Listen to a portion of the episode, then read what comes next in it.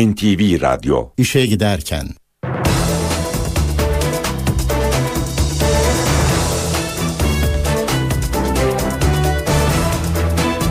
İyi sabahlar ben Öykü Güler Sönmez işe giderken programıyla karşınızdayız. Saat 9'a kadar Türkiye ve dünya gündemindeki gelişmeleri, gazete manşetlerini, yol ve hava durumlarını aktaracağız. İşe giderken gündemin öne çıkan başlıklarıyla başlıyor.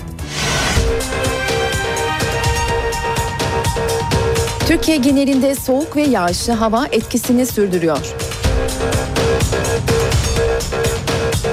Muğla Köyceğiz'de dağda mahsur kalan 14 öğrenci kurtarıldı. Avrupa Birliği'nin 18 aylık eylem planı belli oldu. Bugün 10 Aralık İnsan Hakları Günü. Filistin lideri Mahmut Abbas bugün Türkiye'ye geliyor. İşe giderken gazetelerin gündemi.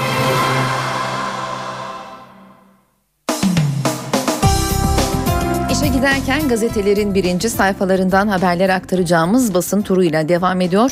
Turumuza Milliyet gazetesiyle başlayalım. Milliyet'in manşetindeki haber Kürtleri temsil eden en büyük parti biziz başlığını taşıyor. AK Parti Genel Başkan Yardımcısı Çelik, Diyarbakır İl Başkanı'nın böyle giderse dindar Kürtler bize oy vermeyecek çıkışını eleştirirken Orta Doğu'nun Kürtleri temsil eden en büyük partisi biziz dedi denmiş ayrıntısında. Hemen altında yer bulan haberin başlığı ise Rumların iflası Türkiye'ye yarar ifadesini taşıyor. Ayrıntısı şöyle Avrupa Birliği kaynaklarına göre ekonomik açıdan tam bağımlı hale gelen Güney Kıbrıs Türkiye konusundaki itirazlarını hafifletmek zorunda kalacak.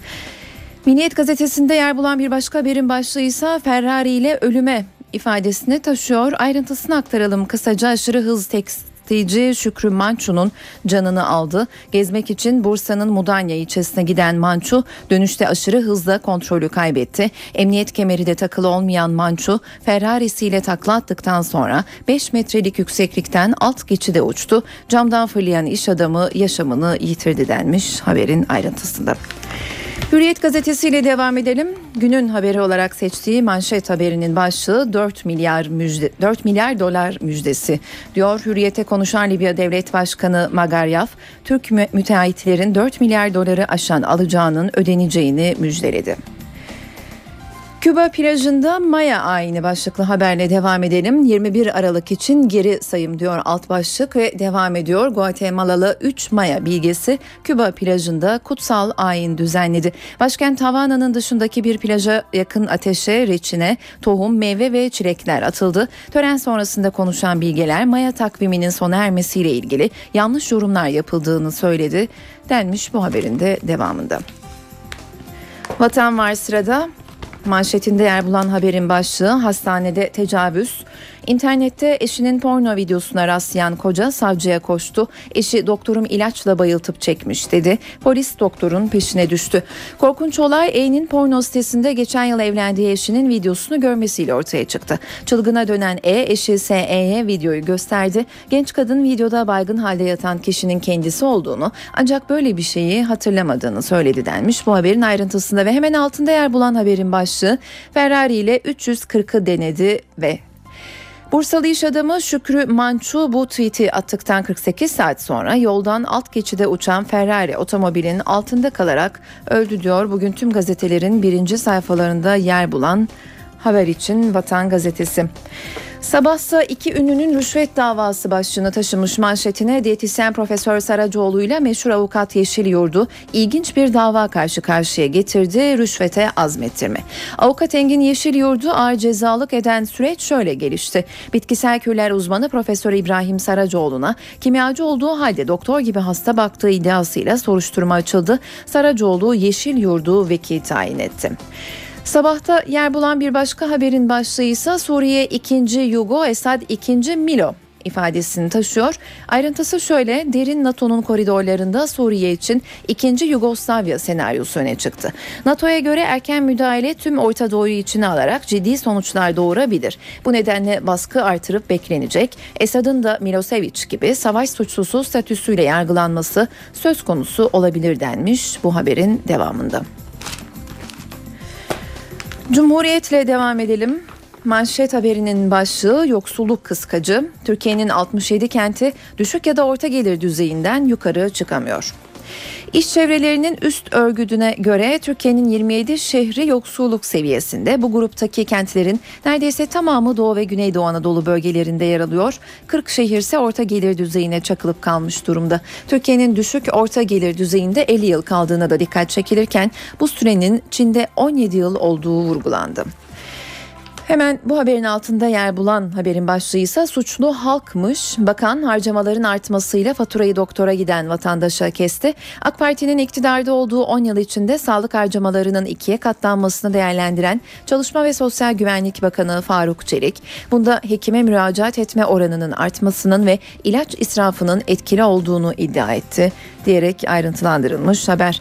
Posta ile devam ediyoruz. Manşette yer bulan haber bir bu kalmıştı ifadesini ve çarpıcı fotoğrafları taşıyor. Sahalarda görmeye alıştığımız şiddet sonunda engelli sporuna da sıçradı. Galatasaray ile Beşiktaş'ın tekerlekli sandalye basketbol takımlarının maçında taraftarlar kavga etti. Sahaya inip tekerlekli sandalyedeki oyuncuları tokatladılar. Taraftarlar soyunma odalarına kadar girip oyuncuların tekerlekli sandalyelerini parçaladı. Cam kırıp oyuncuların üzerine attılar. Polisin sıktığı biber gazı kaçmakta zorlanan engelli sporcuları ve çocukları etkiledi. Maç yarıda kaldı. Hemen altında ise Ferrari faciası başlığı göze çarpıyor. Twitter'a 340'a çıkınca direksiyon titriyor yazdı. Önceki gece emniyet kemersiz kaza yapıp öldü. Radikal gazetesi var sırada. İlk sayfada gördüğü haberin başlığı utancın fotoğrafı. Türkiye bunu da gördü. Tekerlekli sandalye basketbol ligindeki Galatasaray Beşiktaş maçında holiganlar ortalığı birbirine kattı. Sporcular gaz verdi. Sandalyeleri kırıldı. Haber Türk'se manşetine İngiliz hırsız müzede Türk paniği başlığını kullanmış İngiliz gazetesi çalıntı eserler için uyardı demiş ve devam etmiş. Halikarnas heykelleri için Avrupa İnsan Hakları Mahkemesi'ndeki dava korkuttu. Türkler meydan okuyor, dünya müzeleri için felaket. Bilim diasporası hazır. Başlıklı haberle devam edelim. Habertürk'ün birinci sayfasında yer bulan dünyadaki 1335 Türk bilim insanı bir veri tabanında toplandığı artık beyin göçü değil beyin gücü oldular. Harvard'dan Oxford'a, Google'dan Boeing'e, üniversite ve firmalarda çalışan 1335 Türkiye ulaşıldı. Bilim diasporası oluşturuldu. Bakan Ergün, onlar beyin gücümüz, araştırmalarından yararlanacağız dedi denmiş haberin devamında. Yeni Şafak gazetesi ise manşetinde CHP'de kavga erken başladı başlığını tercih etmiş. İstanbul adayı CHP'de kriz oldu. Mart 2014'teki yerel seçim için yapılan anketlerden Sarıgül ismi çıktı. Gürsel Tekin, Akif Hamza Çebi ve Haluk Koç kulis yürütüyor. Fakat Kılıçdaroğlu'nun sürpriz yapıp TÜSİAD Başkanı Boyner'e teklif götüreceği belirtiliyor denmiş.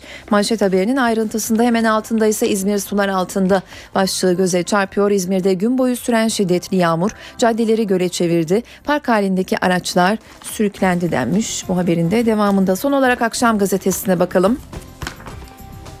Manşetinde yer bulan haberin başlığı acılı babanın gazını aldım Telefon konuşması kayda geçen Meclis Başkanı müşavirinin sözleriydi bunlar. Ayrıntısını aktaralım haberin. İş adamı Ahmet Bayer'in manken Aslıbaş'ın ölümünden sonra aradığı müşavir Rüçhan Akıncıoğlu o görüşmeyi anlattı. İki oğlu tutuklanmış acılı bir adam zor durumda zaten engelli gazını almak derler ya sadece o yüzden bakarım dedi denmiş ve bu haberde basın turumuzun son haberiydi. Kısa bir araya gidiyoruz. Aranın ardından yeniden karşınızda olacağız. NTV Radyo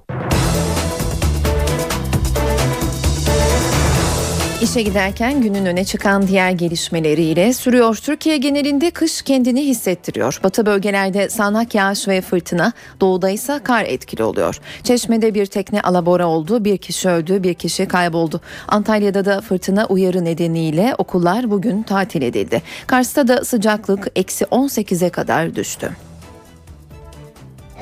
İzmir'de 12 saat boyunca aralıklarla devam eden yağmur ve fırtına nedeniyle cadde ve sokaklar göle döndü. Çeşme ilçesinde bir balıkçı teknesi alabora oldu. Teknede bulunan 3 kişiden biri kurtuldu, iş adamı Ömer Cinstaş hayatını kaybetti. Denize düşen bir kişiyi arama çalışması sürüyor. Buca ilçesi Şirinyer mahallesinde su dolan bodrum katında kalanlar kendi imkanlarıyla kurtuldu. Gece Bornova'da bir otomobil dereden geçerken selde sürüklenerek uçurumun kenarında durdu. Üç kişi uçuruma yuvarlanmaması için uzun süre otomobillerini elleriyle tuttu. Otomobil 2 saatlik çaba sonunda kurtarıldı. Muğla'nın Bodrum ve Marmaris ilçelerinde de şiddetli lodos etkili oldu. Yatlar karaya oturdu. Ondan fazla balıkçı teknesi battı. Sahil şeridindeki yollar kullanılamaz hale geldi. Antalya içinse bugün şiddetli fırtına uyarısı yapıldı. Kentte Korkuteli ve Elmalı ilçeleri dışında okullar tatil edildi. Meteoroloji yetkilileri zorunlu olmadıkça dışarı çıkmayın uyarısı yaptı. Gece Muratpaşa'da biriken su nedeniyle yolda kalan araçlar oldu. Doğu bölgelerde ise kar esareti başladı. Kars'ta termometreler eksi 18 dereceyi gördü. Şehir merkezinde kar kalınlığı 20 santimetre. Yüzden fazla köy yolu ulaşıma kapalı. Karayolları ekipleri kapalı yolları açmak için çalışmalarını aralıksız sürdürüyor. Kentin kış turizm merkezi Sarıkamış'ta da hazırlıklar tamam. İlçede kış aylarının vazgeçilmez ulaşım aracı olan atlı kızaklar yeniden yollarda. Önemli kış merkezlerinden Ilgaz Dağı'nda da kar sevinci yaşandı. Bölgedeki kar kalınlığı 40 santimetreyi aştı. Şile açıklarında batan gemi ve yardıma giden botun kayalıklara çarpmasının ardından kaybolan 9 denizciden hala haber yok. Arama çalışmaları sürüyor. CHP Genel Başkan Yardımcısı Gürsel Tekin, kazada ölen Kaptan Cemil Özben'in ailesini ziyaret etti. Olayı meclise taşıyacaklarını söyledi. Arama kurtarma çalışmalarında 6. güne girildi. Sahil Güvenlik Grup Komutanlığı'na bağlı uzman dalgıçlar dalışlarına devam ediyor. Kıyı Emniyeti personeli deniz yüzeyini tarıyor ancak kayıp 9 denizciden hala bir haber yok. Kayıpların 7'si Batan Kuru Yük Gemisi personeli. Kayıp Mehmet Genç ve balıkçı Mümin Akgün'ün yakınları bir umut bekliyor balıkçı barınağında. Gelecek ümidi var. Dışarıda olduğu için bir gelecek ümidi var yani. Hayırlı gene yani gelmesini bekliyor. CHP'li heyet bugün Şile'deydi. Yetkililerden bilgi aldılar, kayıp yakınlarıyla görüştüler. Ortada hiç kimsenin içine sinmeyen bir tablo var. CHP Genel Başkan Yardımcısı Gürsel Tekin, kurtarma operasyonunda hayatını kaybeden Kaptan Cemil Özben'in ailesini ziyaret etti. Şile'deki arkadaşları e, kaptan biz bu havada çıkamayız. Meteoroloji de izin vermiyor. Bütün buna rağmen kimler baskı yaptı? Soruşturmanın selameti açısında oradaki görevlilerin, telefon eden müdürün, herkesin, genel müdürün görevde alınması gerekirken halen devam ediyor. Tekin olayı meclis gündemine getireceklerini açıkladı. Kaptanın ailesine göre olayda soru işaretleri var. ihmal bir hata varsa onun açığa çıkmasını isterim. Kaptanın sorumluluğu o tekne halatlar çözüldükten sonra başlar. Denizler hukukunda da bu böyledir. Muğla'nın Köyceğiz ilçesinde Sandras Dağı'na çıkan 14 kişilik öğrenci grubu akşam saatlerinde kar ve tipi nedeniyle mahsur kaldı. Öğrencilere 6 saatlik çalışmanın ardından ulaşılabildi. Muğla Sıtkı Koçman Üniversitesi öğrencisi 14 kişilik grubun dağcılık etkinliği sıkıntılı bitti. Grup dün öğle saatlerinde kamp kurmak için gittikleri Sandras Dağı'ndan dönüşe geçti. Ancak yoğun kar ve sis nedeniyle mahsur kaldı. Öğrenciler telefonla Köyceğiz Kaymakamlığından yardım istedi. Dönüş planımıza uyarak yola çıktık bugün itibariyle öğleden önce. Ani bastıran sis yüzünden e, beklemeye kaldık. Ekiplere haber verdik, yerimizi bildirdik, koordinatları verdik. E, onlarla sürekli iletişim halinde. Herhangi bir sıkıntı yaşamadık. Her- Herkes iyi, zaten e, önlemimizi aldık. Prosedür belliydi, bekleyecektik. Öğrencilerle ilk olarak jandarma ekipleri temas kurdu. Dağın yaklaşık 1300 metre yüksekliğinde mahsur kalan gruba 6 saatlik bir çalışmanın ardından ulaşılabildi. Dolma tehlikesi geçiren bir kız öğrenciye sağlık ekipleri müdahale etti. Öğrenci İl Afet ve Acil Durum Müdürlüğü ekiplerince dağdan indirildi. Gruptaki diğer 13 kişi de ekiplerin gözetiminde Ağla köyüne götürüldü. İstanbul Sultan Gazi'de bir kumaş boyama fabrikasının deposunda akşam saatlerinde yangın çıktı. Alevleri kontrol altına alabilmek için İstanbul'un çeşitli ilçelerinden çok sayıda itfaiye ekibi seferber oldu. Sultan Gazi Orkideler Caddesi üzerinde saat 22 sıralarında başlayan yangın rüzgarın etkisiyle kısa sürede yayıldı. Beşar ilçeden çok sayıda itfaiye ekibi takviye için olay yerine çağrıldı. Bölgede yağmur da etkiliydi. Ancak fabrikadaki yanıcı maddelerin fazlalığı alevlere müdahaleyi zorlaştırdı. Ekipler yangının binadaki tiner tankına ve bitişikteki kağıt fabrikasına sıçramaması için yoğun çaba sarf etti. Bu sırada çevredekiler kısa süreli panik yaşadı. Ulaşmak üzere işte içeri alevi görüyorsunuz ya gökyüzüne çıktı ya. Tam bir saati geçti su içindeyiz. Kazanın olduğu tarafa araba gitmiyor şu an. Kazanın olduğu tarafa araba gitmiyor. Söylüyoruz bize bırakın diyoruz. Size bırakalım da kazanın yerini siz bilmiyorsunuz ki. Yaklaşık iki buçuk saatlik çalışmanın ardından söndürülen yangında ölen ya da yaralanan olmadı. Binada büyük hasar oluştu. Uzman ekipler yangının çıkış sebebini araştırıyor. İşe giderken Avrupa Birliği'nin 18 aylık eylem planı açıklık kazandı. NTV'nin elde ettiği eylem planına göre Avrupa Birliği Türkiye ile müzakerelere ivme kazandırmak istiyor. Eylem planında uzun bir aradan sonra Türkiye ile müzakerelerin hedefinin tam üyelik olduğu cümlesi yer alıyor. Avrupa Birliği'nin 18 aylık eylem planında Türkiye ile ilişkilere ivme kazandırılması amaçlanıyor. 1 Ocak 2013'ten itibaren Avrupa Birliği dönem başkanlığını İrlanda üstlenecek. İrlanda'nın ardından önce Litvanya, ardından da Yunanistan Avrupa Birliği dönem başkanı olacak. Bu dönem içinde Avrupa Birliği'nin hedefi Türkiye ile ilişkilere hız kazandırmak. Fransa'nın isteği doğrultusunda Türkiye ile yürütülen müzakerelerin amacını uzun süredir nitelemeyen Avrupa Birliği 18 aylık eylem planında müzakerelerin hedefinin tam üyelik olduğunu belirtiyor. Planda birliğin Türkiye'nin reform sürecine yeniden hız kazandırmak istediği de ifade ediliyor. Türkiye'nin Avrupa Birliği'ne yönelik yükümlülüklerini yerine getirmesi bu çerçevede 2005'te imzalanan ve Gümrük Birliği Anlaşması'na Kıbrıs Rum kesmini dahil eden ek protokolü hayata geçirmesinin önemine vurgu yapılıyor. 18 aylık eylem planında ayrıca Ankara'nın dış politikasını Avrupa Birliği ile uyumlu hale getirmesinin öneminin altı çiziliyor. 103 sayfadan ve 300'den fazla maddeden oluşan eylem planında Türkiye konusunun başlarda 6. maddede ele alınması dikkat çekici olarak nitelendiriliyor. Bugün 10 Aralık İnsan Hakları Günü. Cumhurbaşkanı ve Başbakan gün nedeniyle birer mesaj yayınladı. Cumhurbaşkanı Abdullah Gül insan hakları için sadece yasa çıkarmanın yetmediğini vurguladı. Başbakan Erdoğan ise Türkiye'nin insan hakları alanında dünyada örnek gösterilmeye devam edeceğini söyledi.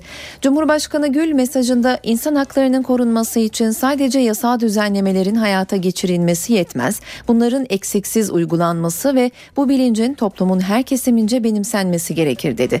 Başbakan Erdoğan ise temel hak ve özgürlüklerin korunması ve geliştirilmesi düşüncesiyle reformlar yapıldığını vurguladı. Buna örnek olarak da Anayasa Mahkemesi'ne bireysel başvuru hakkıyla kamu denetçiliği kanununu gösterdi. Erdoğan Arap Baharı'nı kastederek demokratik değişim ve dönüşüm sürecine insan haklarının geliştirilmesine katkıda bulunmaya devam edeceğiz ifadelerini kullandı.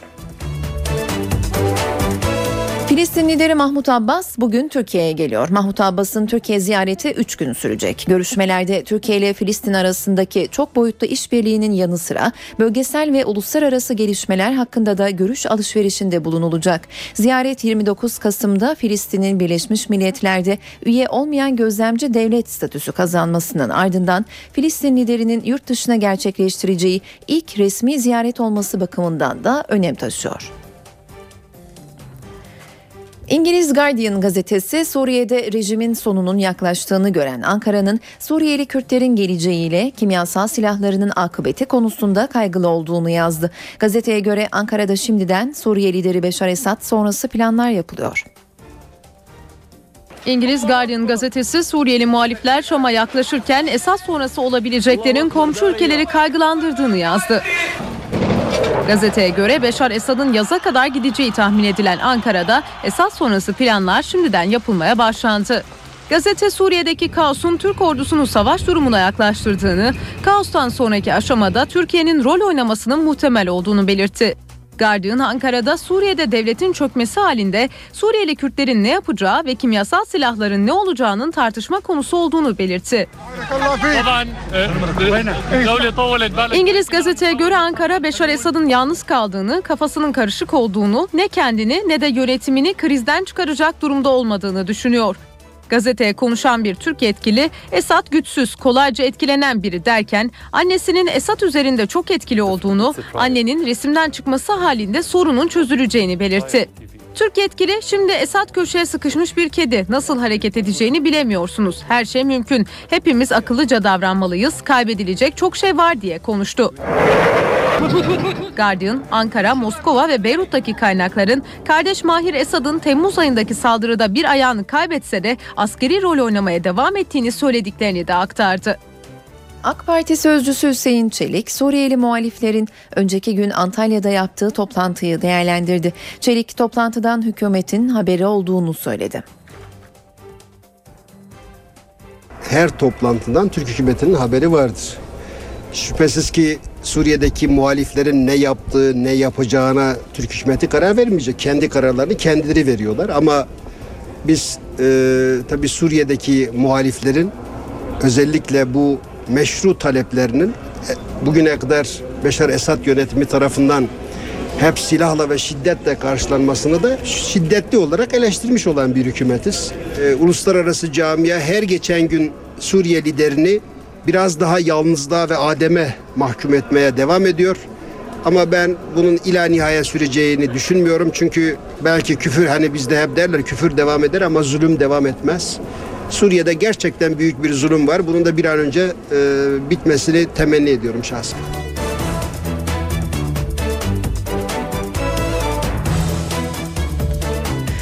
Mısır'da muhalifler bir kez daha Cumhurbaşkanlığı Sarayı çevresinde. Akşam saatlerinde başkent Kahire'nin Abbasiye bölgesinde toplanan göstericiler Mursi istifa referanduma hayır sloganları atarak Cumhurbaşkanlığı Sarayı'na doğru yürüdü. Göstericiler Cumhurbaşkanı Muhammed Mursi'nin anayasa taslağını ve referandumu iptal edene kadar gösterilerine devam edeceklerini belirtiyor.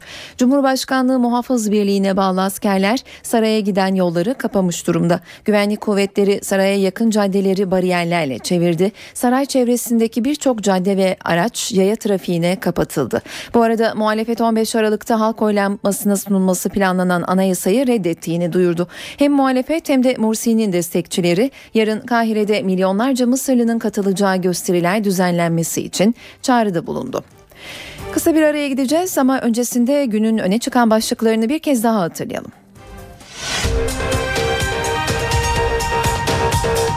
Türkiye genelinde soğuk ve yağışlı hava etkisini sürdürüyor. Muğla Köyceğiz'de dağda mahsur kalan 14 öğrenci kurtarıldı. Avrupa Birliği'nin 18 aylık eylem planı belli oldu. Bugün 10 Aralık İnsan Hakları Günü. Filistin lideri Mahmut Abbas bugün Türkiye'ye geliyor.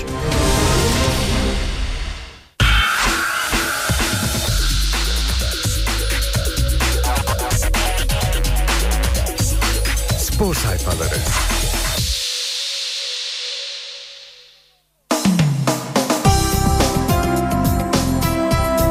İşe giderken gazetelerin spor sayfalarından haberleri aktaracağımız basın turuyla devam ediyor. Vatan Gazetesi ile başlayalım turumuza. Bekir'den hayat öpücüğü başlığı göze çarpıyor spor sayfasında.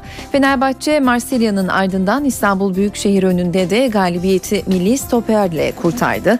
5'te Cristian'la öne geçen Kanarya'ya bu rahatlık yaramadı. 19'da Vebo'nun golünün yarattığı sıkıntıyı 79'da sahneye çıkan Bekir giderdi. İkinciliğe yükselen Fenerbahçe Galatasaray maçı öncesinde büyük moral buldu denmiş haberin ayrıntısında.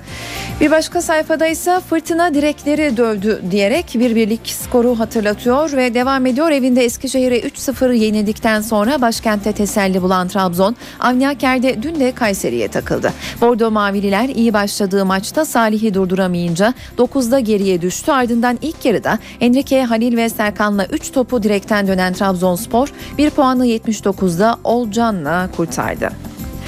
Terim mutlu olacak haberi Ünal Aysal'ın fotoğrafıyla birlikte yer buluyor. Hemen yan sayfada. Hocanın gönlünden birileri geçiyor ama kulüp ve oyuncuların buna müsait olup olmaması önemli. Hocamızı mutlu edecek oyuncuyu kadroya katacağız diyerek Ünal Aysal'ın açıklamalarından alıntı yapmış bu haber. Fener'e Banvit ziyareti başlıklı haberle devam edelim. Oyuna fırtına gibi girip ikinci çeyreğin ortasında tam 20 sayı farka ulaşan Fenerbahçe bir daha hiç arkasına bakmadı. Ömer de şut kaçırmadan attı. 22 sayıyla yıldızlaştı. 89-69 zirve ortağı iki takımın mücadelesinde Fenerbahçe Banvit'i farklı devirdi deniyor bu haberin devamında. Devam ediyoruz. Milliyet gazetesi var sırada. Milliyet'in spor sayfasından aktaracağımız ilk haber O Ses Fener başlığını taşıyor. Sarı lacivertte ekip Cristian'la öne geçmesine rağmen Vebo oyuna denge getirdi. İkinci 45 dakikada hareketlenen, rakip karede daha fazla görünen ev sahibi Bekir'in kafasıyla 3 puanı cebine indirdi. Zirve takibine devam etti. Ev mahkumu başlıklı haberle devam edelim. Trabzon'un iç saha sendromu devam etti. Avni Aker'deki puan kayıpları ona yükseldi. Son haftalarda dış saha performansını evine yansıtamayan Bordo Mavililer Kayseri Spor karşısında Salih'in golüyle geriye düştü. Ardından rakibinin üzerine kabus gibi çöktü. Kaleci Ertuğrul'u geçemeyen Karadeniz ekibinin 4 topu direkten döndü. Olcan'la zor güldü. Kaka kolay mı başlığı göze çarpıyor. Hemen yan sayfada Ünal Aysal'ın fotoğrafıyla birlikte yer buluyor bu haber. Galatasaray Başkanı Aysal, teknik direktör Fatih Terim'in istediği Brezilyalı futbolcuyu sezon başında alamadıklarını hatırlattı. Kaka bu yıl kulübünde mutlu ve başarılı ayrılmayı düşünmüyor. Taraftarları yanlış beklentiler içine sokmak doğru olmaz ifadelerini kullandı denmiş haberin devamında. Fener'e Banvit dopingi başlıklı haber var sırada. Beko Basketbol Ligi 9. hafta mücadelesinde Banvit'e konuk eden Fenerbahçe Ülker güçlü rakibini 20 sayı farkla devirmeyi başardı. Perşembe günü yine sahasında oynayacağı Kantu karşılaşması öncesinde büyük moral kazandı. Habertürk Spor var sırada. Baron Bekir başlığını kullanmış birinci sayfadaki haberi için. Fenerbahçe henüz 5'te Christian Baroni ile öne geçti. Belediye Bebo ile skoru dengeledi. Gol ayaklarının sustuğu dakikalarda imdada yetişen Bekir 79'da onlar yoksa ben varım dedi demiş bu haberin ayrıntısında. Hemen üstünde yer bulan haberin başlığı ise tribün terörüne engel yok ifadesini taşıyor. Türkiye bunu da gördü. Galatasaray ile Beşiktaş arasındaki tekerlekli sandalye basketbol maçında rezalet vardı. Tribünde olay çıktı. Yangın tüpleri havada uçuştu. Polis biber gazı kullandı. Sporcular soyunma odasına kaçarken hakem maçı tatil etti. Daha da ayıbı iki kulüpte televizyonlardan oyları rakiplerinin şiddet görüntülerini öne çıkararak verdi. Deniyor bu haberinde ayrıntısında. Direkt mahkumu başlıklı haber var sırada. Trabzon Kayseri'yi ablukaya aldı ancak üst direği hesaba katmamıştı. Konuk ekip 9'da Salih Dursun'la öne geçti. Fırtına ise ilk yarıda 3 kez direği geçemedi. 79'da Olcan adının topuyla attığı gol teselli verdi diyerek ayrıntılandırılmış bu haberde. Kripton'dan mı geldin? Başlığı göze çarpıyor bir başka sayfada. Biri bu adamı durdursun. Lionel Messi dün Betis'e attığı iki golle Gerd Müller'i 85 gollük bir yılda en çok gol atan futbolcu rekorunu ele geçirdi. 86 gole ulaşan futbolun süpermeni için artık tek soru kaldı. Neyin peşindesin? Hürriyet var sırada. Aktaracağımız ilk haber belediye başkanı ifadesini taşıyor. İstanbul Büyükşehir Belediye karşısında ecel terleri döken Fenerbahçe'yi Bekir kurtardı denmiş. Bu haberin ayrıntısında Mehter takımı başlıklı haberse Avni Aker'de bir hafta kazanıp diğer hafta puan kaybeden Bordo Mavililer hakkında Salih'in attığı golle geriye düştü. Kayseri karşısında Olcan son dakikalarda fileleri havalandırınca fırtına beraberliği yakaladı 1-1. Taraftarımız Kaka'yı beklemesin başlıklı haberle devam ediyoruz. Galatasaray Başkanı Ünal Aysal Hürriyet'e özel açıklamalarda bulundu. Fatih Hoca Kaka ile ilgili istediği dile, istediğini dile getirirken herhalde Diego'dan daha iyi bir oyuncuyu takımda görme arzusunu tarif etti dediler demiş Aysal'ın açıklamasından alıntı yaparak. Devam ediyoruz. Posta gazetesi var sırada. Aktaracağımız ilk haberin başlığı belediye reisi ifadesini taşıyor. Maça çok hızlı başlayan Fenerbahçe 5'te Christian'ın golüyle öne geçti ve bu 19'da eşitliği sağladı. Sonrasında zorlanan Fener 79'da Bekir'in kafa golüyle 3 puanı kazanıp ikinci sıraya yükselirken haftaya arenada lider Galatasaray ile oynayacağı maç öncesinde de mutlu oldu denmiş bu haberde. Trabzon'a geçit yok başlığını kullanıyor. Trabzonspor Avni Akel'de Kayseri engeline takıldı. Salih'in golüyle geri düşen 3 topu direkten dönen Bordo Mavililer Olcay'ın sayısıyla 1 puan kurtardı denmiş. Son haberse Fener seriye bağladı. Fenerbahçe Ülker Banvit engeline zorlanmadan geçti. Ligde üst üste dördüncü galibiyetini alan Sarı Lacivertliler hafta içinde oynayacağı Kanto karşılaşması öncesinde de moral depoladı ve bu haberde spor gazetelerinden ve gazetelerin spor sayfalarından haberler aktardığımız turumuzun son haberiydi. İşe giderken yol durumuyla devam ediyor.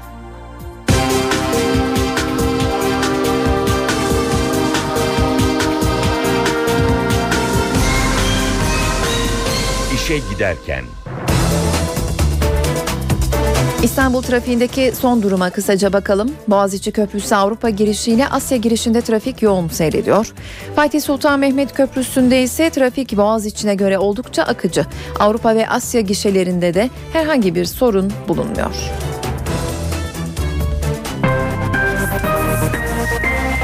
İşe giderken.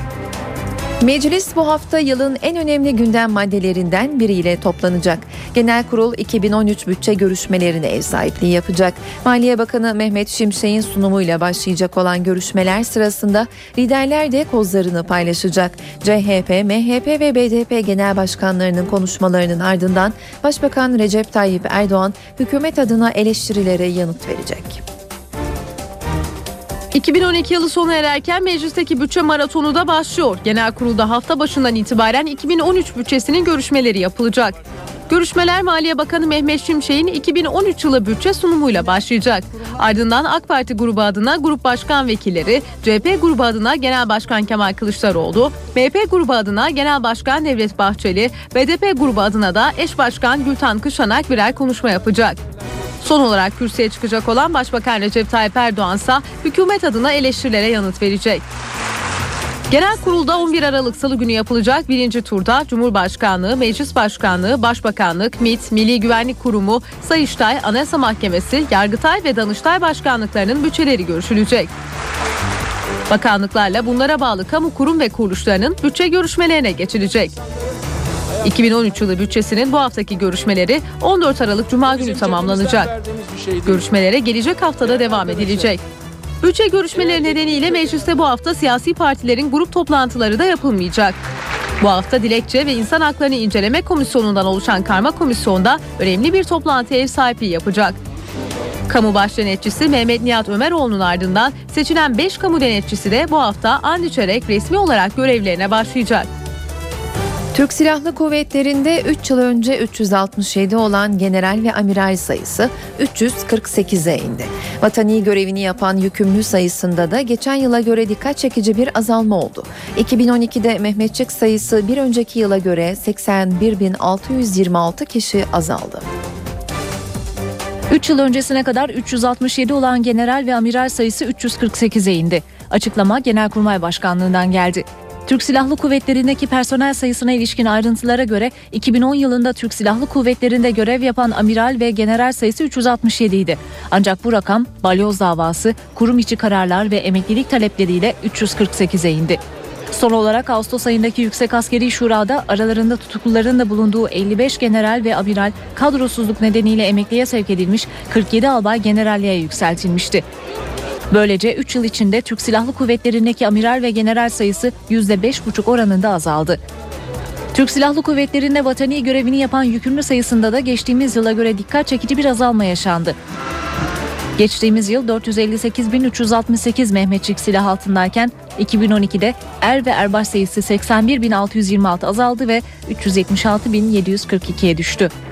Genelkurmay Başkanlığı'nın açıkladığı rakamlar profesyonel ordunun ilk adımı olarak planlanan sözleşmeli er uygulamasında da beklentinin uzağında kalındığını ortaya koydu.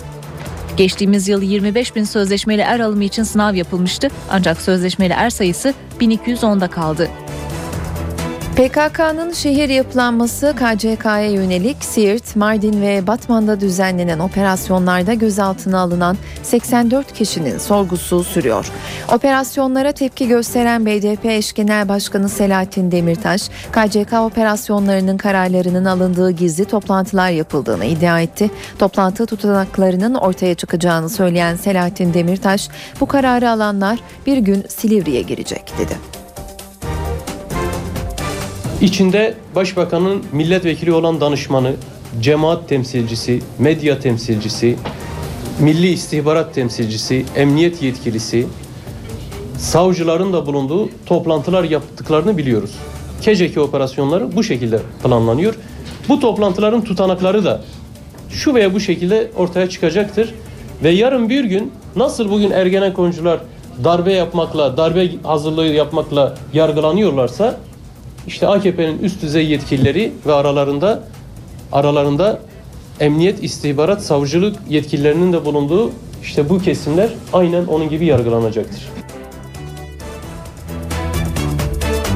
PKK okulları neden yakıyor? Kadınlar neden dağa çıkıyor? Antalya'da devam eden 4. Uluslararası Terörizm ve Sınır Aşan Suçlar Sempozyumunda terör örgütünün yöntemleri masaya yatırıldı. İlginç sonuçlar ortaya çıktı.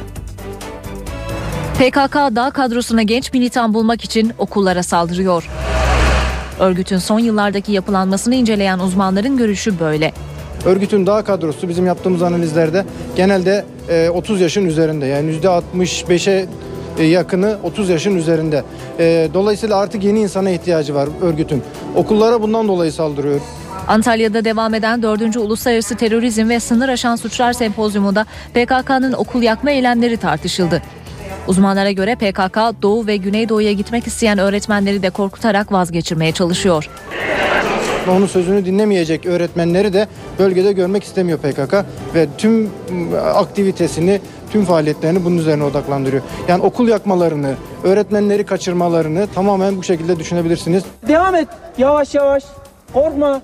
Dağa çıkan kadınların sayısındaki artış da sempozyumda tartışılan konulardan biriydi.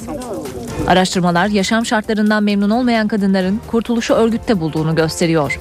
Dağa giderken, dağ kadrosuna giderken yakalanan bazı kadın militanlar vardı. Onların anlattığı bireysel hikayeleri dinledik. İşte zorla evlendirmeden tutun bir tanesi 11 çocuklu bir ailenin tek kızıyım dedi. Bütün yaşamım bütün gün bulaşık yıka, yemek yap. Artık bu yaşam tarzından tek çıkış kaçamıyorum. Yani başka bir yere gitsem töre vesaire gibi şeyler izin vermiyor. Tek çıkış yolu olarak örgütü görüyorum diyor. İstanbul Bahçeli Evler'de önceki gün polis karakoluna saldırı düzenleyen kadın teröristin tedavi gördüğü hastane önünde gerginlik çıktı. 15 kişilik bir grup tedavi altındaki PKK'lıya destek olmak için hastane önünde toplandı. Hastane önüne çevik kuvvet polisleri çağrıldı. Gözaltına alınmamak için direnirken bir eylemci yerde sürüklendi. Gözaltına alınan 8 kişi emniyete götürüldü. Konya'da eski sevgilisi tarafından öldürülen Gülşah Aktürk geride vasiyet gibi bir dilekçe bıraktı. Gülşah Aktürk mahkemeye verdiği dilekçede başına geleceklerden Van'daki bazı kamu yöneticilerinin sorumlu olduğunu iddia etti. Haklarında dava açılmasını istedi. Van valiliği ise iddiaları yalanladı. Başıma geleceklerden Van valisi, Milli Eğitimden sorumlu vali yardımcısı ve Milli Eğitim Müdürlüğü sorumludur. Konya'da eski sevgilisi tarafından sokak ortasında öldürülen öğretmen Gülşah Aktürk'ün ölmeden önce mahkemeye verdiği dilekçede yazan sözler bunlar. 27 yaşındaki öğretmen Van'da eski sevgilisinin tehditlerine maruz kalınca koruma istedi. Talebi kabul edilmeyince de rapor alarak Konya'daki ailesinin yanına gitti. Ancak onu takip eden eski sevgilisi Hakan Başar genç kadını sokak ortasında öldürdü. Pişman mısın? Çok pişmanım. Geceden beri ağlıyorum. Böyle olmasını istemezdim arkadaşlar. Gülşah öğretmen katilinden kurtulmak için Van'da yetkililere başvurdu. Ancak beklediği ilgiyi göremediğini anlattı.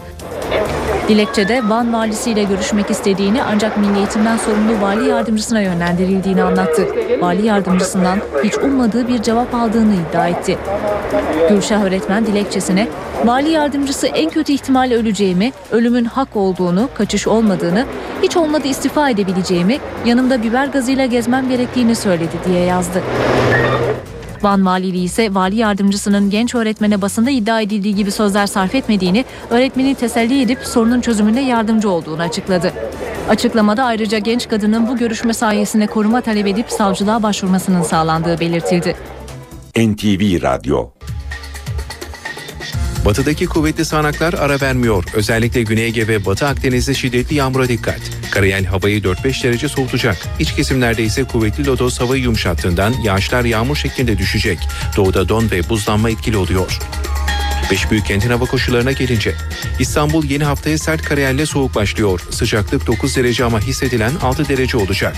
Sağanak yağışsa akşam hafifleyecek. Ankara'da kuvvetli lodos var. O yüzden yağış yağmur şeklinde düşecek. Sıcaklık 10 derece.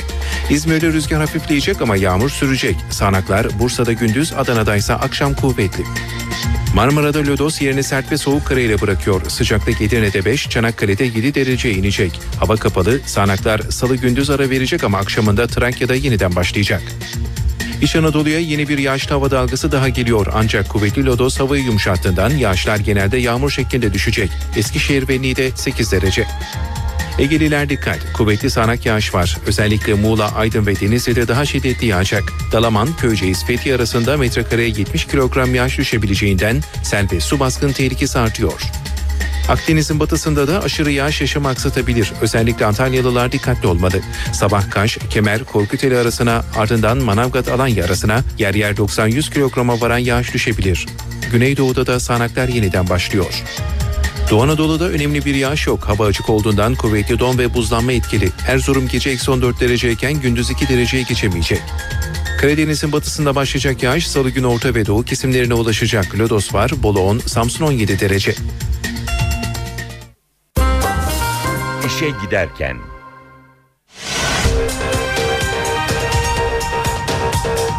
Türkiye genelinde soğuk ve yağışlı hava etkisini sürdürüyor. Muğla Köyceğiz'de dağda mahsur kalan 14 öğrenci kurtarıldı. Avrupa Birliği'nin 18 aylık eylem planı belli oldu.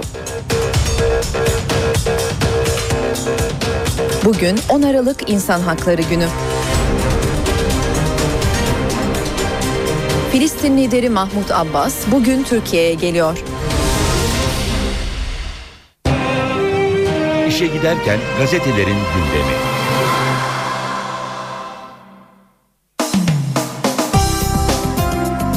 İşe giderken gazetelerin birinci sayfalarından haberleri aktaracağımız basın turuyla devam ediyor. Milliyet gazetesiyle başlayalım tura. Sürmanşette engellilere bakanlık başlığı göze çarpıyor. CHP İstanbul Milletvekili Mahmut Tanal, Türkiye'de sayıları 8,5 milyona ulaşan engelli vatandaşların sorunlarına odaklanmak üzere bir bakanlık kurulması için yasa teklifi verdi. Meclis başkanlığına sunulan teklifin gerekçesinde bu sorunun devlet eliyle çözümü yolunda atılacak en doğru adım bakanlık kurulmasıdır denildi. Manşet haberi ise Kürtleri temsil eden en büyük parti biziz diyor. AK Parti Genel Başkan Yardımcısı Çelik, Diyarbakır İl Başkanı'nın böyle giderse dindar Kürtler bize oy vermeyecek çıkışını eleştirirken Orta Doğu'nun Kürtleri temsil eden en büyük partisi biziz dedi. Hemen altında yer bulan haberin başlığı ise Rumların iflası Türkiye'ye yarar. Avrupa Birliği kaynaklarına göre ekonomik açıdan tam bağımlı hale gelen Güney Kıbrıs, Türkiye konusundaki itirazlarını hafifletmek zorunda kalacak. Ferrari ile ölüme başlıklı haberle devam edelim. Aşırı hız tekstilci Şükrü Manço'nun canını aldı. Gezmek için Bursa'nın Mudanya ilçesine giden Manço dönüşte aşırı hızla kontrolü kaybetti. Emniyet kemeri de takılı olmayan Manço Ferrari'siyle takla attıktan sonra 5 metrelik yükseklikten alt geçide uçtu. Camdan fırlayan iş adamı yaşamını yitirdi. Vatan gazetesi ise sürmanşetinde holigan terörü engel tanımadığı başlıklı habere yer vermiş. Galatasaray ile Beşiktaş arasındaki tekerlekli sandalye basketbol maçı olaylar yüzünden yarım kaldı. Fanatikler oyuncuların tekerlekli sandalyelerini bile kırdı deniyor haberin ayrıntısında. Ma- e, Hastanede tecavüz başlığı göze çarpıyor manşetinde Vatan Gazetesi'nin internette eşinin porno videosuna rastlayan koca savcıya koştu. Eşi doktorum ilaçla bayıltıp çekmiş dedi. Polis doktorun peşine düştü. Manhattan'ın sırrı diyor hemen yanında yer bulan haberin başlığı İngiliz iş kadınının gökdelende kendini neden astığı ünlü modacı Blank'ın Facebook'taki vedasıyla anlaşıldı. İstanbul Maslak'taki lüks Manhattan sitesinde yaşayanlar 10. kat balkonunda sallanan cesedi görünce şoke olmuştu. Ceset büyük bir inşaat firmasının yöneticilik yapan İngiliz Catherine Turner'a aitti. Genç kadının ayrıldığı için bunalıma girdiği meçhul sevgilisinin ünlü modacı William Blank olduğu ortaya çıktı. Blank Facebook sayfasına sonsuza kadar unutmayacağım notunu düştü diyor. Vatan gazetesi bu haberin ayrıntısında. Hürriyet gazetesi ise Manşetinde 4 milyar dolar müjdesi başlığını tercih etmiş. Hürriyete konuşan Libya Devlet Başkanı Magaryaf, Türk müteahhitlerin 4 milyar doları aşan alacağının ödeneceğini müjdeledi. Holigan terörü başlığı Hürriyet'in sür manşetinde yer buluyor. Galatasaray Beşiktaş tekerlekli sandalye basketbol maçında taraftarlar sahaya girdi. Karşılaşma utanç verici olaylara sahne oldu. Polis biber gazı ile müdahale etti. Tekerlekli sandalyeler bile parçalandı denmiş bu haberinde devamında. Tatlıcı davasında sürpriz itiraflar başlıklı haber var. Sırada milyarlık miras kavgalara yol açan Mehmet Salih Tatlıcı'nın tabloları ile ilgili davada sanık Murat Yüce birlikte yargılandığı Nurten Tatlıcı ve oğlu Uğur Tatlıcı'yı suçladı. Cumhuriyet gazetesi sür manşetinde yoksulu kıskacı başlığını tercih etmiş. Türkiye'nin 67 kenti düşük ya da orta gelir düzeyinden yukarı çıkamıyor. İş çevrelerinin üst örgütü Türkonfed'e göre Türkiye'nin 27 şehri yoksulluk seviyesinde. Bu gruptaki kentlerin neredeyse tamamı Doğu ve Güneydoğu Anadolu bölgelerinde yer alıyor. 40 şehir ise orta gelir düzeyine çıkar, çakılıp kalmış durumda. Türkiye'nin düşük orta gelir düzeyinde 50 yıl kaldığına da dikkat çekilirken bu sürenin Çin'de 17 17 yıl olduğu vurgulandı diyor. Hemen altında yer bulan haberi ise suçlu halkmış diyor başlığında. Bakan harcamaların artmasında faturayı doktora giden vatandaşa kesti. AK Parti'nin iktidarda olduğu 10 yıl içinde sağlık harcamalarının ikiye katlanmasını değerlendiren Çalışma ve Sosyal Güvenlik Bakanı Faruk Çelik, bunda hekime müracaat etme oranının artmasının ve ilaç israfının etkili olduğunu iddia etti sözleriyle ayrıntılandırılmış Cumhuriyet Gazetesi'ndeki bu haber. Radikal ise ilk sayfada utancın fotoğrafı başlığını kullanıyor. Türkiye bunu da gördü. Tekerlekli sandalye basketbol ligindeki Galatasaray Beşiktaş maçında holiganlar ortalığı birbirine kattı. Sporcular gaz yedi, sandalyeleri kırıldı. Habertürk'te devam ediyoruz. Sür manşetinde Menderes söktü Erdoğan yapıyor başlığı göze çarpıyor. Tarihi Karaköy Camii yeniden doğuyor. 54 yıl önce sökülen asırlık cami için Erdoğan döneminde tarihi karar çıktı. Menderes döneminde İstanbul Karaköy'de meydan genişletilirken yerinden sökülen İtalyan mimar Daranco'nun eseri cami için kollar sıvandı denmiş bu haberin. Ayrıntısında manşette ise hırsız müzede Türk paniği başlığı kullanılıyor. İngiliz gazetesi çalıntı eserler için uyardı. Halikarnas heykelleri için Avrupa İnsan Hakları Mahkemesi'ndeki dava korkuttu. Türkler meydan okuyor dünya müzeleri için felaket. Bilim diasporası hazır başlıklı haber göze çarpıyor hemen altında dünyadaki 1335 bin Türk Bilim insanı bir veri tabanında toplandı. Artık beyin göçü değil beyin gücü oldular. Harvard'dan Oxford'a, Google'dan Boeing'e, üniversite ve firmalarda çalışan 1335 Türkiye ulaşıldı. Bilim diasporası oluşturuldu. Bakan Ergün onlar beyin gücümüz araştırmalardan yararlanacağız. Posta bir bu kalmıştı başlığını kullanıyor. Bugün tüm gazetelerin birinci sayfasında yer bulan haber için sahalarda görmeye alıştığımız şiddet sonunda engelli sporuna sıçradı. Galatasaray ile Beşiktaş'ın tekerlekli sandalye basketbol takımlarının maçında taraftarlar kavga etti. Sahaya inip tekerlekli sandalyedeki oyuncuları tokatladılar. Taraftarlar soyunma odalarına kadar girip oyuncuların tekerlekli sandalyelerini parçaladı. Cam kırıp oyuncuların üzerine attı. Polisin sıktığı biber gazı kaçmakta zorlanan engelli sporcuları kadınları ve çocukları etkiledi. Maç yarıda kaldı. Ferrari faciası başlığı göze çarpıyor bu haberin hemen altında. Twitter'a 340'a çıkınca direksiyon titriyor yazdı. Önceki gece emniyet kemersiz kaza yapıp öldü denmiş. Bugün yine tüm gazetelerin birinci sayfasında yer bulan bu haber için postada. Sabah gazetesi ise sürmanşette vicdansız tribün diyor. Galatasaray Beşiktaş tekerlekli sandalye basketbol maçında çıkan olaylar pes artık dedirtti diyerek. Manşette ise özel bir habere yer veriyor. Haberin başlığı iki ünlünün rüşvet davası. Diyetisyen Profesör Saracoğlu ile meşhur avukat Yeşil Yurdu ilginç bir dava karşı karşıya getirdi rüşvete azmettirme. Avukat Engin Yeşil Yurdu ağır cezalık eden süreç şöyle gelişti. Bitkisel kürler uzmanı Profesör İbrahim Saracoğlu'na kimyacı olduğu halde doktor gibi hasta baktığı iddiasıyla soruşturma açıldı. Saracoğlu Yeşil Yurdu vekil tayin etti. Sabah gazetesinin birinci sayfasındaki bir başka haberin başlığı ise Suriye 2. Yugo, Esad 2. Milo. Derin NATO'nun koridorlarında Suriye için 2. Yugoslavya senaryosu öne çıktı diyerek ayrıntılandırılmış bu haber. Akşam gazetesi ise manşetinde acılı babanın gazını aldım başlığını kullanıyor. Telefon konuşması kayda geçen Meclis Başkan Müşavirinin sözleri bunlar. Haberin ayrıntısı şöyle. İş adamı Ahmet Bayer'in manken Aslıbaş'ın ölümünden sonra aradığı müşavir Rüçhan Akıncıoğlu o görüşmeyi anlattı. İki oğlu tutuklanmış acılı bir adam. Zor durumda zaten engelli. Gazını almak derler ya, ya sadece o yüzden bakarım dedim diyor haberin ayrıntısı. Esad'ın humusu başlıklı haberle devam edelim. Suriye'nin en büyük kentlerinden Humus artık harabe deniyor haberin ayrıntısında. Son olarak Yeni Şafak gazetesine bakalım. Yeni Şafak'ın sürmanşetindeki başlık 27 bin çocuk kayıp. TÜİK'in araştırması Türkiye'deki çocuk gerçeğini gözler önüne serdi. 4 yıl boyunca 81 ilde yapılan araştırmaya göre 2008-2011 yılları arasında kaybolan çocuk sayısı 27 bini geçti. Hemen yanında yer bulan haberse BDP'ye kapıyı kapatmadık başlığını taşıyor. BDP'ye kapıyı kapatmadıklarını ifade eden AK Parti Ankara Milletvekili Yalçın Akdoğan, kucaklaşma hadisesine katılmayan yani toplumu ajite eden Eylemlere bulaşmayanlarla temas her zaman olabilir. Nitekim bakanlarımızla diyalog kurulabiliyor. BDP içinde sağduyulu vekiller de var dedi. Manşetindeki haberi içinse CHP'de kavga erken başladı başlığını kullanmış Yeni Şafak. İstanbul adayı CHP'de kriz oldu. Mart 2014'teki yerel seçim için yapılan anketlerden Sarıgül ismi çıktı. Gürsel Tekin, Akif Hamza Çebi ve Haluk Koç kulis yürütüyor fakat Kılıçdaroğlu'nun sürpriz yapıp TÜSİAD Başkanı Boyner'e teklif götüreceği belirtiliyor diyor ve aktaracağımız son haber İzmir sular altında başlığını taşıyor.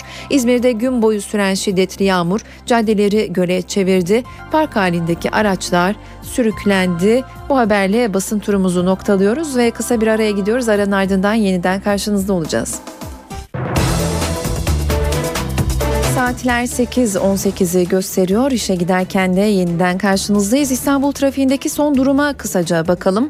Önce Boğaziçi Köprüsü. Boğaziçi Köprüsü Avrupa girişi Zincirlikuyu istikametinde trafik oldukça sıkışık.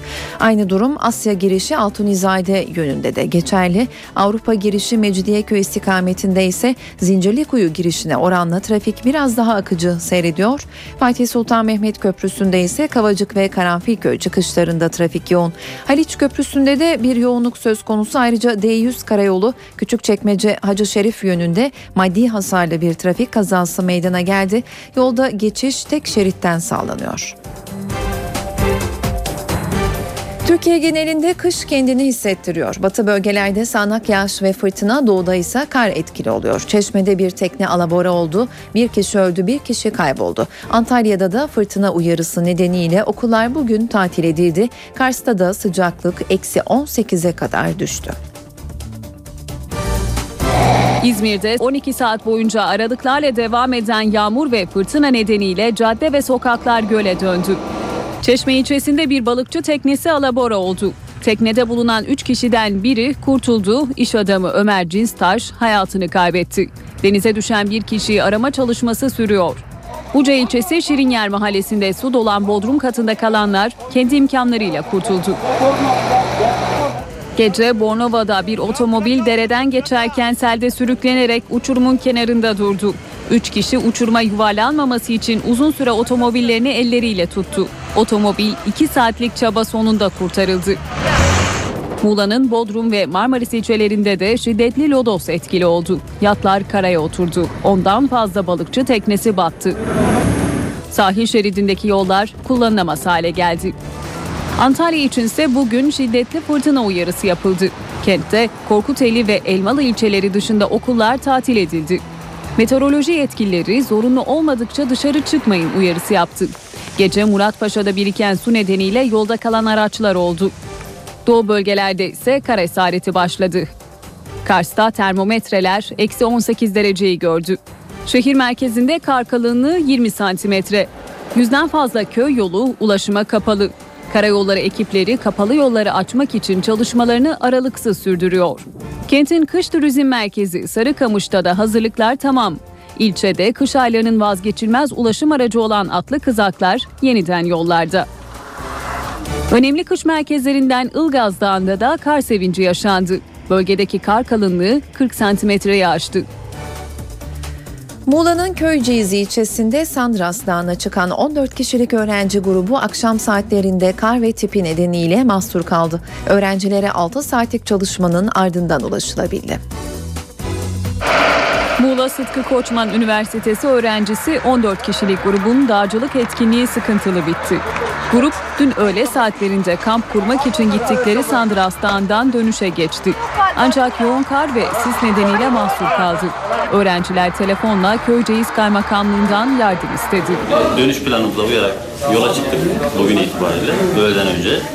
Ani bastıran sis yüzünden e, bekleme kaldık. Ekiplere haber verdik, yerimizi bildirdik, koordinatları verdik. E, onlarla sürekli iletişim halinde. Herhangi bir sıkıntı yaşamadık. Herkes iyi, zaten önlemimizi aldık. Prosedür belliydi, bekleyecektik. Öğrencilerle ilk olarak jandarma ekipleri temas kurdu. Dağın yaklaşık 1300 metre yüksekliğinde mahsur kalan gruba 6 saatlik bir çalışmanın ardından ulaşılabildi. Dolma tehlikesi geçiren bir kız öğrenciye sağlık ekipleri müdahale etti. Öğrenci İlafet ve Acil Durum Müdürlüğü ekiplerince dağdan indirildi. Gruptaki diğer 13 kişi de ekiplerin gözetiminde Ağla köyüne götürüldü. İstanbul Sultan Gazi'de bir kumaş boyama fabrikasının deposunda akşam saatlerinde yangın çıktı. Alevleri kontrol altına alabilmek için İstanbul'un çeşitli ilçelerinden çok sayıda itfaiye ekibi seferber oldu. Sultan Gazi Orkideler Caddesi üzerinde saat 22 sıralarında başlayan yangın rüzgarın etkisiyle kısa sürede yayıldı. Beş ayrı ilçeden çok sayıda itfaiye ekibi takviye için olay yerine çağrıldı. Bölgede yağmur da etkiliydi. Ancak fabrikadaki yanıcı maddelerin fazlalığı alevlere müdahaleyi zorlaştırdı. Ekipler yangının binadaki tiner tankına ve bitişikteki kağıt fabrikasına sıçramaması için yoğun çaba sarf etti. Bu sırada çevredekiler kısa süreli panik yaşadı. Ulaşmak üzere işte içeri alevi görüyorsunuz ya gökyüzüne çıktı ya. Tam bir saati geçti su içindeyiz. Kazanın olduğu tarafa araba gitmiyor şu an. Kazanın olduğu tarafa araba gitmiyor.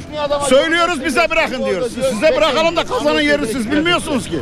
Yaklaşık iki buçuk saatlik çalışmanın ardından söndürülen yangında ölen ya da yaralanan olmadı.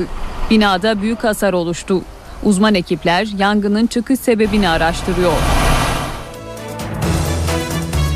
Avrupa Birliği'nin 18 aylık eylem planı açıklık kazandı. NTV'nin elde ettiği eylem planına göre Avrupa Birliği Türkiye ile müzakerelere ivme kazandırmak istiyor. Eylem planında uzun bir aradan sonra Türkiye ile müzakerelerin hedefinin tam üyelik olduğu cümlesi yer alıyor.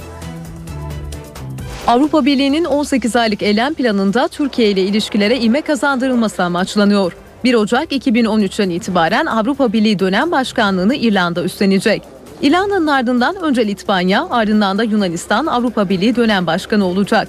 Bu dönem içinde Avrupa Birliği'nin hedefi Türkiye ile ilişkilere hız kazandırmak. Fransa'nın isteği doğrultusunda Türkiye ile yürütülen müzakerelerin amacını uzun süredir nitelemeyen Avrupa Birliği 18 aylık eylem planında müzakerelerin hedefinin tam üyelik olduğunu belirtiyor. Planda birliğin Türkiye'nin reform sürecine yeniden hız kazandırmak istediği de ifade ediliyor. Türkiye'nin Avrupa Birliği'ne yönelik yükümlülüklerini yerine getirmesi bu çerçevede 2005'te imzalanan ve Gümrük Birliği Anlaşması'na Kıbrıs Rum kesmini dahil eden ek protokolü hayata geçirmesinin önemine vurgu yapılıyor. 18 aylık eylem planında ayrıca Ankara'nın dış politikasını Avrupa Birliği ile uyumlu hale getirmesinin öneminin altı çiziliyor. 103 sayfadan ve 300'den fazla maddeden oluşan eylem planında Türkiye konusunun başlarda 6. maddede ele alınması dikkat çekici olarak nitelendiriliyor.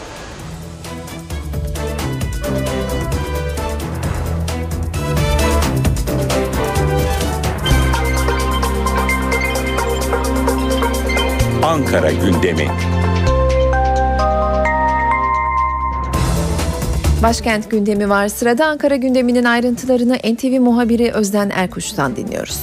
Bugün başkent Ankara'da Gözler Türkiye Büyük Millet Meclisi'nde olacak. 2012'nin sonuna yaklaşıyoruz ve bütçe maratonunun da artık sonuna gelindi. Bugün 2013 bütçesi Meclis Genel Kurulu'nda görüşülecek ve 2013 bütçesine ilişkin sunumla başlayacak. Bu sunumu Maliye Bakanı Mehmet Şimşek yapacak. Meclis Genel Kurulu'nda Mehmet Şimşek'in kürsüden ayrılmasından sonra ise söz muhalefette olacak sırasıyla BDP Genel Başkanı Gülten Kışanak, MHP lideri Devlet Bahçeli ve CHP lideri Kemal Kılıçdaroğlu Türkiye Büyük Millet Meclisi Genel Kurulu'na hitap edecekler. Aslında tek gündem maddesi 2013 bütçesi ancak elbette iç siyasetten dış politikaya kadar muhalefetin hükümeti sert sözlerle eleştirmesi bekleniyor bu konuşmalarda. İşte bu konuşmaların ardındansa söz sırası bu kez hükümette olacak. Önce AK Parti Grup Başkan Vekilleri konuşacak. Daha sonra ise Başbakan Erdoğan kürsüye gelecek ve hükümet adına bir konuşma yapacak. Hükümete yöneltilen eleştirileri Başbakan Erdoğan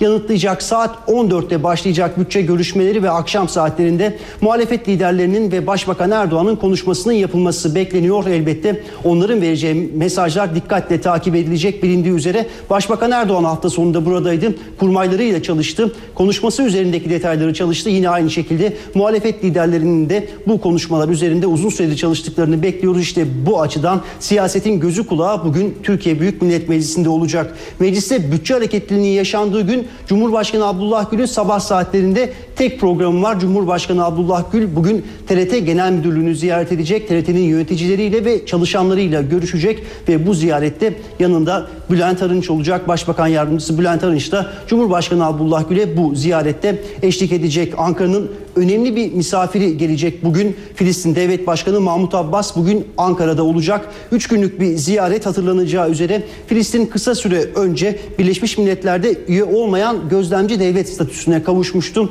İşte bu statüye kavuşurken Türkiye'nin büyük desteği vardı. Hatta Dışişleri Bakanı Ahmet Davutoğlu New York'a gitmiş ve BM Genel Kurulu'nda bu oylamada hazır bulunmuştu. İşte bu desteğe bir anlamda teşekkür, şükranlarını sunmak üzere Filistin Devlet Başkanı Mahmut Abbas Ankara'ya gelecek. Filistin Devlet Başkanı'nın Filistin üye olmayan gözlemci devlet statüsüne kavuştuktan sonraki ilk yurt dışı seyahati olduğunu hatırlatmak gerekir. Cumhurbaşkanı Gül yine Ahmet Davutoğlu ve Başbakan Erdoğan'la görüşmeleri olacak bu ziyarette bugün geleceğini randevularının ise yarın olacağını hatırlatalım. Filistin Devlet Başkanı Mahmut Abbas'ın Ankara'nın başka konukları da var bugün. Onlardan biri Norveç Savunma Bakanı e, Norveç Savunma Bakanı Ann-Grete Strom Eriksen Ankara'da olacak. Önce Başbakan Yardımcısı Beşir Atalay tarafından Başbakanlık Merkez Binada kabul edilecek. Ardından da Türkiye Büyük Millet Meclisi'ne geçecek. Milli Savunma Komisyonu Başkanı Oğuz Kağan Köksal ve Meclis Dışişleri Komisyonu Başkanı Volkan Bozkır'la ayrı ayrı görüşecek. Bir başka konuksa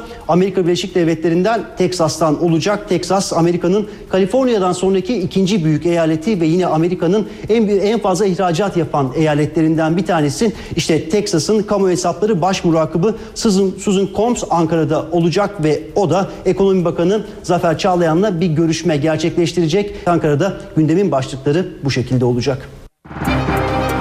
Sırada para ve sermaye piyasalarından son notlar var. Piyasaların geçen haftayı nasıl kapattığını hatırlayalım. İMKB 100 endeksi günlük bazda 456 puan artışta %0,60 oranında değer kazanarak 76.242 puandan kapanmıştı. Serbest piyasada dolar 1.7887, euro 2.3063 liradan satıldı. Euro dolar paritesi 1.27, dolar yen paritesi ise 81 seviyelerindeydi. Uluslararası piyasalarda altının onsu 1701 dolardan işlem görürken kapalı çarşıda Cumhuriyet altın 661, çeyrek altın 163 liradan alıcı buldu. Londra Brent tipi ham petrolün varil fiyatı ise 106 dolardan işlem gördü.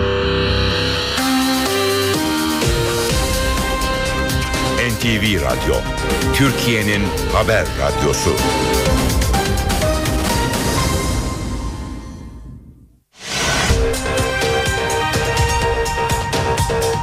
Türkiye genelinde soğuk ve yağışlı hava etkisini sürdürüyor. Muğla Köyceğiz'de dağda mahsur kalan 14 öğrenci kurtarıldı. Avrupa Birliği'nin 18 aylık eylem planı belli oldu. Bugün 10 Aralık İnsan Hakları Günü. Filistin lideri Mahmut Abbas bugün Türkiye'ye geliyor.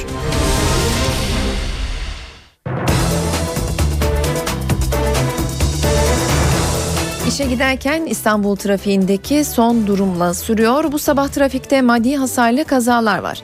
D100 Karayolu Küçükçekmece Hacı Şerif yönünde maddi hasarlı bir kaza söz konusu. Trafik tek şeritten sağlanıyor. Ayrıca Haliç Köprüsü'nde otakçılar istikametinde araç arızası var. Bu sebeple bölgede yoğunluk artıyor.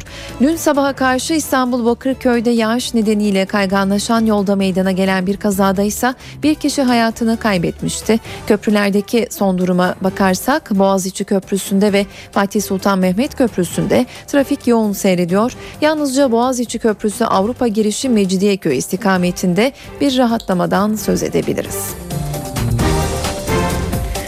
Muğla'da evden kaçan yaşı 18'den küçük 4 kız 9 gün aradan sonra bulundu. 4 kız aile baskısı nedeniyle evden kaçtıklarını söyledi. Aileleri 4 gün boyunca endişeyle bekledi. Kızım niye kaçtınız? Muğla'da evden kaçan 4 genç kızdan sonunda iyi haber geldi. Muğla'nın Yatağan ilçesinde yaşları 14 ila 17 arasında değişen 4 kız 1 Aralık'ta dershaneye gidiyoruz diye evlerinden çıktı. Polis kızların bir mağazadan valiz ve giyecek aldığını tespit etti. 4 arkadaşın il sınırları içinde olduğu belirlendi. Polis Bodrum ve Marmaris gibi turizm merkezleri üzerinde yoğunlaştı. Kızlardan birinin Marmaris'te olduğu tespit edilince genç kız takibe alındı. Evden kaçan 4 kızın aynı evde kaldıkları belirlendi. Kızların kendilerini bulan polislere aile baskısından kaçtık dedikleri iddia edildi. Arkadaş çevresinden şey yapıyorum. Başka bir şeyden değil. yani. Etkilendim. Evet. Başka Evet. herhangi bir sorun yok yalnız. Yani ne sıkıntı var ne bir şey var. Yani evden bir şiddet yok, problem yok. Ne abisiyle ne benimle. Kızların önce yatağından Muğla'ya gittiği sonra Marmaris'e geçtikleri anlaşıldı. Dört arkadaşın Marmaris otogarındaki bir otobüs firmasında çalışan gencin evinde kaldığı ortaya çıktı. Ben insan yardımına yardımcı oldum. Yemeklerini yedirdim. Elimden geleni yaptım. Yaşlarında ben 18 altında olduğunu bitirip zaten polise gelip söyledim. Bana üniversite öğrencisi dediler. Genç kızlar kimseden şikayetçi olmadı. Tribünlerdeki şiddet engelli basketboluna da yansıdı. Galatasaray ile Beşiktaş maçında taraftarlar kavga etti. Polis biber gazı sıktı. Oyuncuların tekerlekli sandalyeleri kırıldı. Tüm yaşananların sonunda maç tatil edildi. Taraftarlar birbirine girdi. Galatasaray ile Beşiktaş engelli basketbol takımının maçı olaylar nedeniyle tatil edildi. Birbirlerine karşılıklı atışmalarda bulunuyor maalesef. Taraftarlar arasındaki gerilim maç öncesinde tribünlerin karışmasına neden oldu. Bazı taraftarlar sahaya girince maç 20 dakika gecikmeli olarak başladı. Gerilim küfürleşmelerle maç boyunca tırmandı. Karşılaşmada bir gerginlik. İki takım tribünleri Ahmet Cömert Spor Salonu'ndaki maçın ilk periyodunu Beşiktaş 22-21 önde tamamladı. Karşılaşmanın 14. dakikası içinde Galatasaray'ın 31-26 önde olduğu sırada iki takım taraftarları arasında tribünde yeniden gerginlik yaşandı. Taraftarlar birbirine su şişeleri, bozuk para ve anahtarlar atmaya başladı. Hakemler oyunu durdurdu. evet karşılaşmanın hakemi de oyunu durdurdu. Maçı yayınlayan televizyon ekibi de oyuncular, hakemler ve teknik kadro gibi olaylardan etkilendi. Polis biber gazıyla müdahale etti, salonda nefes almak zorlaştı. Engelli seyirciler tribünleri güçlükle tahliye etti. Salon yavaş yavaş boşaltılıyor ama ne- Galatasaray antrenörü Sedat İncesu tepkiliydi. Taraftar bir arada olursa böyle şey olurmuş. Ya bu böyle olur. Maalesef şu anda 2012'de Türkiye'nin durumu bu. Olayların bilançosu koridorlarda çekilen fotoğraflara yansıdı. Olayda bazı sporcuların tekerlekli sandalyeleri kırıldı. Pet şişelerin mavi kapakları kimileri için umut. Toplanan binlerce mavi kapak çeşitli işlemlerin ardından engellilere tekerlekli sandalye olarak geri dönüyor. İşte o kapakların yolculuğu.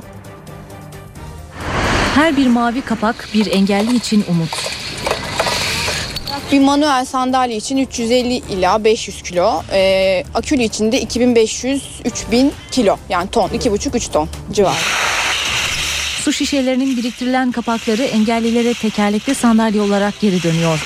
Toplanan mavi kapaklar kamyonlarla Çerkezköy'deki geri dönüşüm tesislerine götürülüyor. Önce kırma makinelerine atılıyorlar. Ardından kırpıntı haline getiriliyorlar. Daha sonra da plastik fabrikalarına satılıyorlar. Bu ürünlerin satışından elde edilen gelir Omurilik Felçlileri Derneği'nin hesabına yatırılıyor. Bak aslında sizin için sade standart bir kapak olabilir ama e, damlaya damlaya o kapaklar bir tekerlekli sandalyeye dönüşüyor. İşte halkımızın toplamış olduğu kapaklar derneğimize geliyor. Derneğimizden işte konteynerinden firmaya gidiyor. Firmadan bize tekerlekli sandalye olarak geri dönüyor. Bu ge- geri dönen tekerlekli sandalyeler bizi özgürlüğümüze kavuşturuyor yani bir nevi. Her yere özgürce gidebiliyoruz. Kimseye ihtiyaç duymadan. 74 yaşındaki Selim Eker de mavi kapak biriktirenlerden. Eker 3 kamyon dolusu kapak biriktirdi. Sokaklardan kapak topluyoruz. Koluk komşu, çoluk çocuk, çöp, mep buluyorlar, getiriyorlar. Omurilik Felçlileri Derneği'nin mavi kapak toplayanlara bir de çağrısı var. Sadece mavi değil, bütün renkler, bütün boyutlar, işte e, kola kapakları, işte su kapakları, deterjan kapakları, ilaç kapakları hepsini toplayabiliriz.